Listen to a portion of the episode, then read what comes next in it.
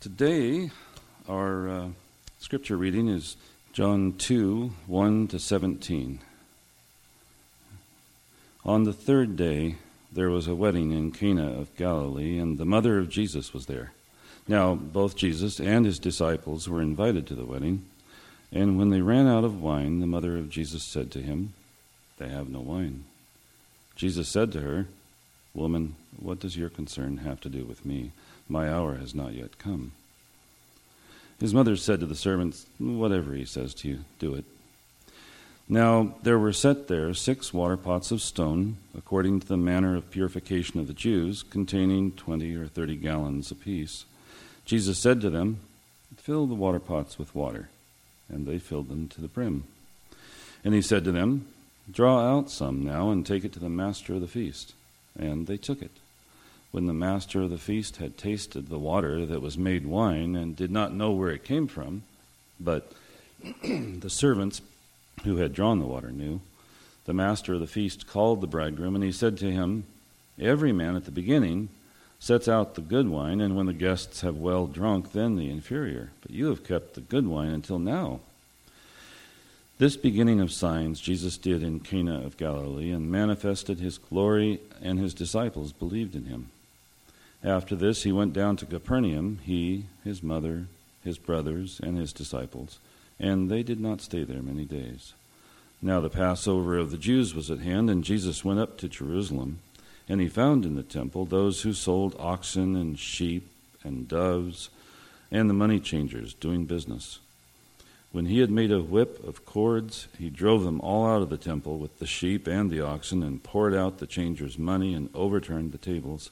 And he said to those who sold doves, Take these things away. Do not make my father's house a house of merchandise. Then his disciples remembered that it was written, Zeal for your house has eaten me up. The pastor is going to bring us our sermon now Finding God in Church.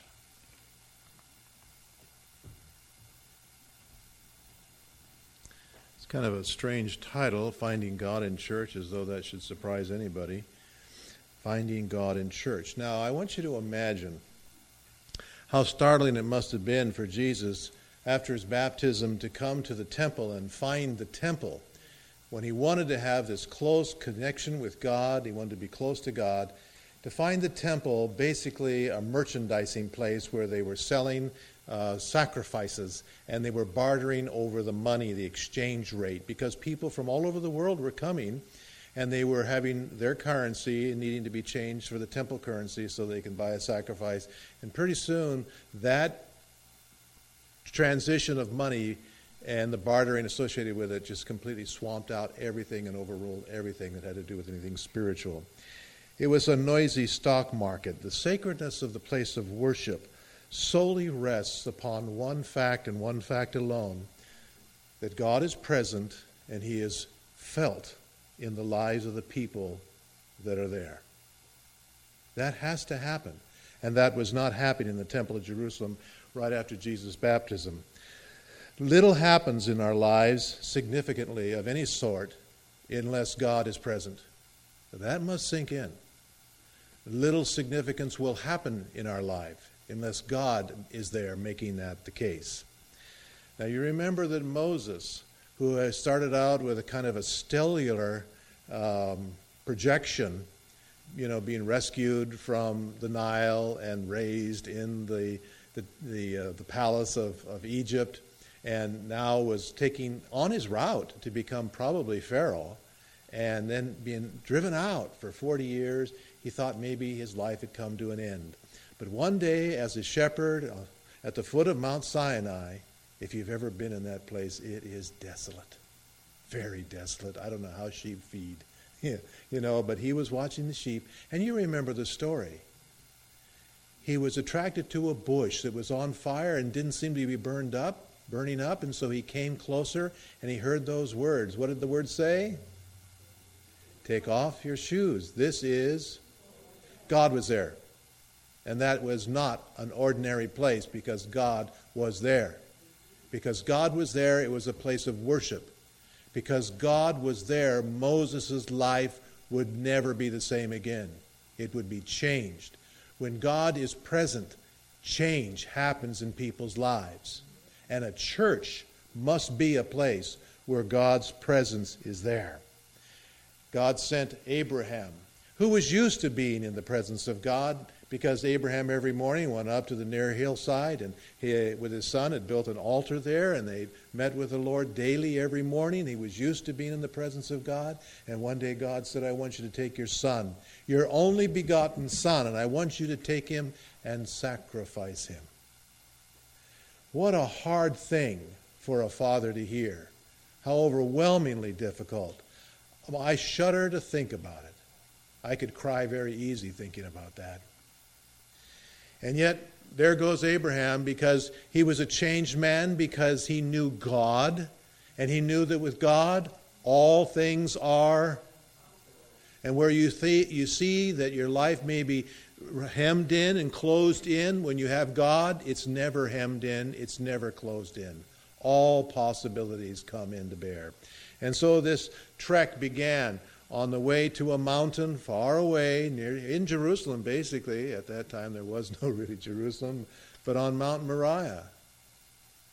And his son went with him. And you remember on top of that mountain, they had built the altar, and, and he had told his son what God's command was. And the son did not resist, which is so amazing to me. And here you find this, this heartbroken dad and this compliant son playing out a drama that never stops to talk to people's hearts ever since. We do not know the effect of tragedy and what God can do out of tragedy. He can heal and make things right. And as the knife is about to descend upon his son, all of a sudden the angel appears and says, No, stop. Here's the sacrifice. And for the first time, Abraham understands what God is doing in sacrifices he is going to offer his own son. And now Abraham understood really what that meant. They were no longer animals to be slaughtered, they were the Son of God. And they reminded him of that and how special that was. And so Mount Moriah has since, when God met Abraham and Isaac on top of Mount Moriah, it has since become a holy place because God had been there and he had transformed lives there. Jacob, as was mentioned in our uh, Sabbath school class, was on his way fleeing because of the wrath of his brother. You know, he had deceived his brother and stolen just about everything from his brother. And he was on his way to the east, as far away from home as he possibly could, and hopefully as far away from his brothers as he could possibly go. East is the direction of the desert, you know. And he's going to the uh, family of his mom, where his mother came from. And on his way, he's tired, and he lays down out in the open, and he puts his head on a rock, and what happens? God comes there. And in a most amazing dream, I mean, he actually saw in a dream, which to him was real, and it probably was real angels descending and ascending on a ladder. You never forget that. You know, and also at the top of that ladder, he hears Jesus and sees Jesus, and Jesus is reaffirming to this boy who had just broken every kind of decency law you could imagine, lied to his father. I tell you, those patriarchs had problems. And why God hung on to him is something that should give us a tremendous amount of hope. They were not perfect people. Adventists are not perfect people. Baptists are not perfect people. Catholics are not perfect people. But don't think that God casts them aside because the stories in the Bible tell us very clearly that He doesn't cast people aside. He's tolerant and patient with them. And He's reaffirming to Jacob in the midst of all of his sins the promises I've made to Abraham, to his son Isaac, I'm making to you too. While he is filled with guilt and shame, he is making those promises again, and that wonderful display of the angels up and down on that ladder and hearing that from God. How amazing that is. That became Bethel. And what does Bethel mean? Beth is house, El is God, the house of God. And it would ever, for that place, when they ever go by Bethel, they remember that God was there, and lives are changed by just the remembrance that God had met man there. Powerful. Jacob said, Surely the Lord is in this place, and I knew it not. Moses was commanded by God to build a sanctuary, a tabernacle. A home for God in the wilderness, and later Solomon was commanded, well, David commanded, and Solomon finished the work building the tabernacle, the temple, the temple in Jerusalem. And when the tabernacle in the wilderness was erected, and when the temple was erected, who came down and inhabited those buildings? Was it a secret? Can everybody see it? At nighttime, they saw a pillar of that means God's in residence. He's here. And in the daytime, a pillar of God was there. And because of that, those buildings were holy places. Because God's people need, they need so desperately to have God present in their lives. How can we possibly become Christians like Christ? How can we possibly become godly like God? Unless God is present. So beautiful. The Bible tells us of actually a litany of special places that litter the landscape of the Holy Land, and I've been there a couple of times. And every time I go to those places, my heart is moved because God was there. He met with his people and he changed their lives there and he wrote those stories down so we wouldn't forget it because he wants us to know that God is not a distant God. God is not far away. We cannot become Christians. We cannot do what he wants us to do unless he is present, in house, changing things, making things possible. A father hearing from Jesus that his son is healed. Go home, your son's well. That father would never forget when that happened, where that happened, and it would forever be a holy place. The woman at Samaria, that well would be forever remembered, associated with that story that God came down to meet a woman who desperately needed to meet with God and nobody else. And he met with her, he changed her life, and changed the life of that community, and that well became a site that would be till this day and if you were to find that well, you would be moved because God had come down. Mount Peniel. I hope I say that right. Um, you remember that was the mount that Jacob, you know, going to meet his brother, facing the consequences of his life. You know, and it's amazing to me, facing the consequences of his life, terribly afraid of meeting his brother, who had armed men waiting to welcome Jacob. What does Jacob do? He sends his wives and children ahead. So, had he been fixed yet? no, he was still a lot of problems with that boy. And he goes to a mountaintop nearby, just an ordinary mountaintop, and he spends the night, and a stranger accosts him on that mountain confronts him, and they, he thinks it's an enemy, and they battle all night long. And in the morning, as the morning draws near, the stranger, who he thought for sure was an enemy, so typical of all of Jacob's life, he's fighting against the things he should be embracing. The stranger reaches over and touches Jacob's thigh, paralyzing him for the rest of his life on that side. And he suddenly knew this is no stranger. This is God. And from that moment on, he clung to him. He would never forget that spot, coming and going and telling the story. And his children and grandchildren would always remember that story. A story where lives were transformed because you supply the next words God was there. That's what happens. The Holy Spirit, when the disciples, torn away from Jesus who had gone to heaven, very much alone, gathered in the upper room to pray, and something came to visit. What was it? What Jesus promised. Another member of the Godhead, the Holy Spirit came down, and I was in that room. And you can't help but be touched by the power. That room is, is transforming when you're there. And you realize what happened. And you can visualize the disciples and the people. It's amazing. And it became a very special place. I've been to the Garden Tomb. You've seen pictures of that. We don't know if that's the exact tomb. No idea. But it's in the vicinity, and it's very much like the tomb that it would have been for Jesus.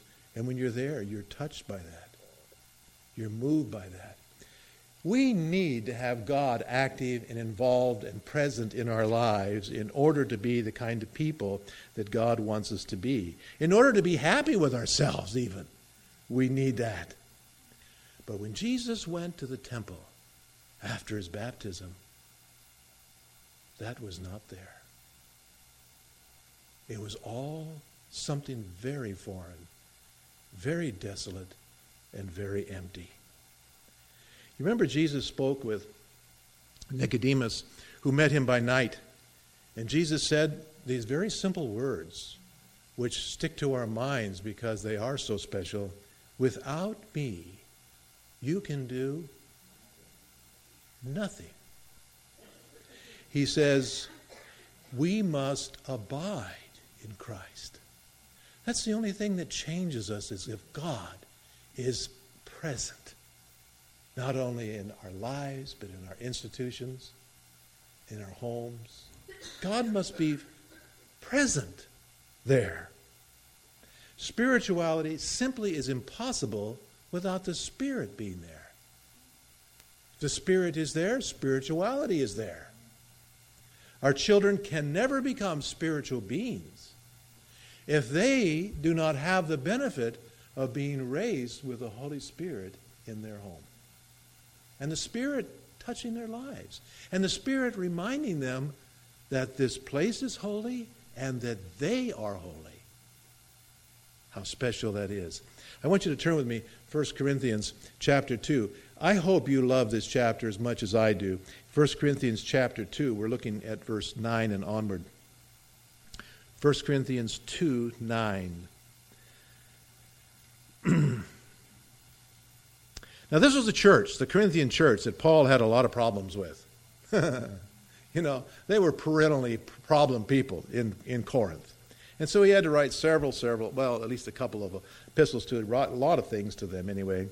And he says here in verse 9, Eye have not seen, nor ear heard, neither have entered into the heart of man the things which what? Which God hath prepared for them that love him. God has revealed them to us how? As you read on, it says, By his Spirit, for the Spirit searches all things, yea, the deep things of God. For what man knoweth the things of man, save the Spirit of man which is in him? Even so, the things of God knoweth no man but the Spirit of God. And Jesus requests with the Father and his commission as Lord of Lords and King of Kings send the Holy Spirit and make us know, prepare us to be members of the family of God, offspring of God. Hmm.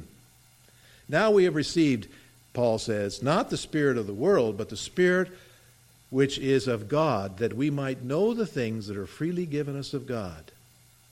So God is saying, and you can continue on there, it's a beautiful passage, that God has promised spirituality. And spiritual things are what? Spiritually discerned. I think that is so amazing. Even the deep things of God are made known to us. We have a right and a desperate need to come to church every Sabbath and expect the Holy Spirit to be here. Expect it to be here. And that Spirit to radically alter our lives during those few hours that we spend together. Don't we have that right and don't we have that need? Amen. That expectation will drive us to pray during the week for the Sabbath to come and that Spirit to be here and to change our lives. And children will catch on to that They will understand that. Just like Daniel must have, and it changed that boy's life. And because of that, Daniel changed the world because of that. And you remember, out of horrible hardship, losing his family, they were probably killed and taken away as exile. All those years in exile. But did the Lord leave him alone? He went with him. And Esther, taken away to live in a foreign palace, you know, and uh, married to a foreign king. Wow, she changed the world too because she knew that God could be and indeed was in her life. Syrian maid stood up and testified to God in the pagan family where she was forced, I'm sure, forced to serve. But nevertheless, they saw God in this girl, and so they listened. Captain of the king of Syria's forces Listen to this little maid, captive maid. Samuel, the very same way, turned the entire nation because he knew. And I think that's one of the gifts that Hannah gave him. She taught him that's indeed possible and indeed necessary for us to have the Spirit in our lives.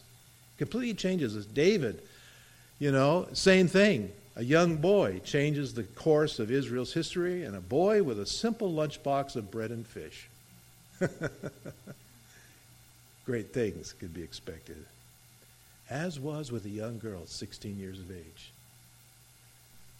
And, uh, two centuries ago, almost two centuries, at least in the 18th century, meeting in an upstairs room in a prayer meeting with a number of ladies. And all of a sudden, God's presence was in that room.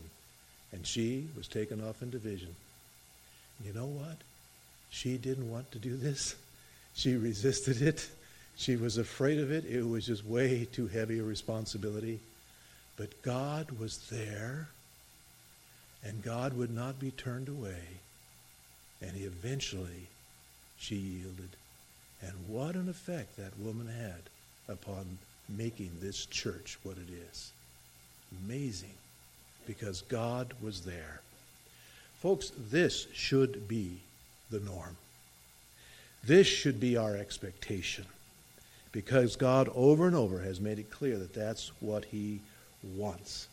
Our lives, when God is present, switch from being about ourselves about what we know, about our goals and our rules and all those things. And they become more consumed about God.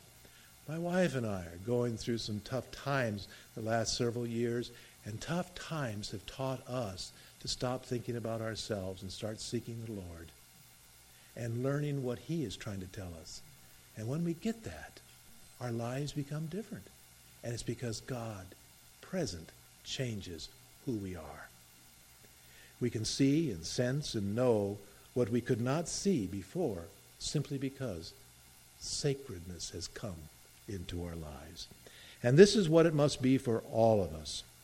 I'm a little fearful because I, this, and I say this with knowing I could be misunderstood, but I'm a little fearful today that in our church, spirituality is becoming an enemy.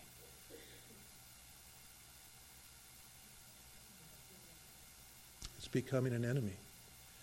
People are becoming fearful of it. At camp meeting, there was a book that was advertised and widely purchased. My wife purchased it and purchased it and read it. And, and I understand why the book was written. It was written for good reason. The book was written, it was called The Omega, and it was written because the gentleman who wrote it had been in spiritualism, spiritualism and his life had been destroyed and devastated because of that. And so he wanted to write a book against that.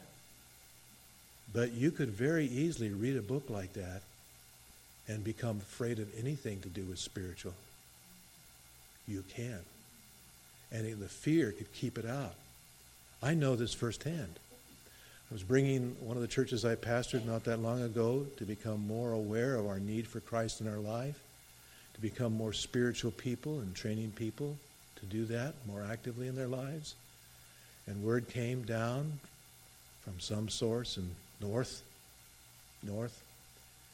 And the pastor that I was working with was a very controlling person. Now, let me tell you something. very controlling people have an extremely difficult time with spirituality because God will have none of that. There's one person in control, it's God, not us. So he was afraid of where this was going. We were doing a program that had been approved by the conference, approved by the, the, the, the, uh, the division, or the union, excuse me, and, and God was blessing it. But the fear of anything spiritual was so strong that he shut it down. And this is happening in our denomination. This isn't two isolated cases. I'm fearful of this. There is a war right now going on in the church about this. And we must not throw out spirituality for fear of spiritualism. Yes, when spirit comes in, there's somebody in control other than us. And we should thank the Lord for that. And we should embrace that. Matthew made this prediction and this advice. He says, When ye therefore shall see the abomination of desolation, in other words, the real tough times coming, when you see that, spoken by Daniel the prophet, where does he tell us to go? Stand in the holy place. Go to the sanctuary. Why? Because God's there. Go there. God's there. Get close to God. So, Jesus, seeing all that he saw that day after his baptism in the temple, and driving all those people out, and they ran for their lives. When they came back, they saw something very unusual. Imagine this being unusual, but very unusual in the temple. There was singing. People were gathered. Children were on Jesus' lap. And he was talking to them. And the lame and the outcasts that couldn't find a place in the temple for themselves were coming close to Jesus. And there was such a different atmosphere than there was before. But at that, both of those cleansing of the temple, before the beginning of his ministry, at the end of his ministry, hardened the hearts of the Jewish leaders against him and sealed his doom. Well, it wasn't his doom. He had already chosen that path. Jesus said, Take these things hence. Make not my Father's house a house of merchandise. Well, what I wanted to say today, and what I hope I can say, is that I want God's presence here on Sabbath morning. I want it in the Sabbath school classes. I want the children, when they come in, to not be excited and thrilled by the program, but by maybe God's Spirit working in the program, touching lives. And when we have a preaching service, I don't want it to be about any cleverness or wisdom of mine or whoever is preaching. We need to feel and expect, no matter what's happening up here, that God's presence is going to be felt in our lives and transform us. That's absolutely essential. And we must, like Jesus, take the other things, take them away. Make sure they get away. We need to be more praying as a part of what we're doing and a more listening to God rather than just man's words. Even though good words they are. We've got to do that.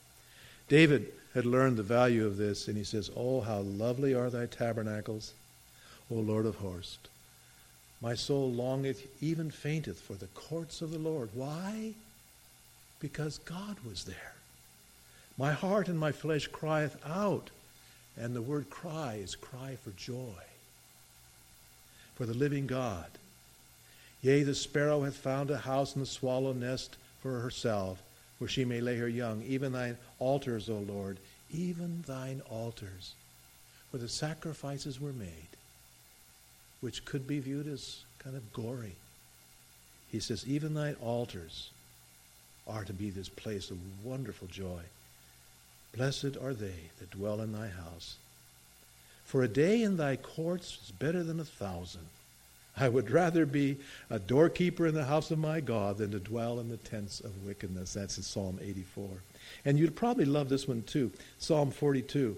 As the hart panteth after the water brooks, so panteth my soul after thee. That is because David found God. God was alive and powerful and in his life. And that had made him feel the way he is. My soul thirsteth for God, for the living God.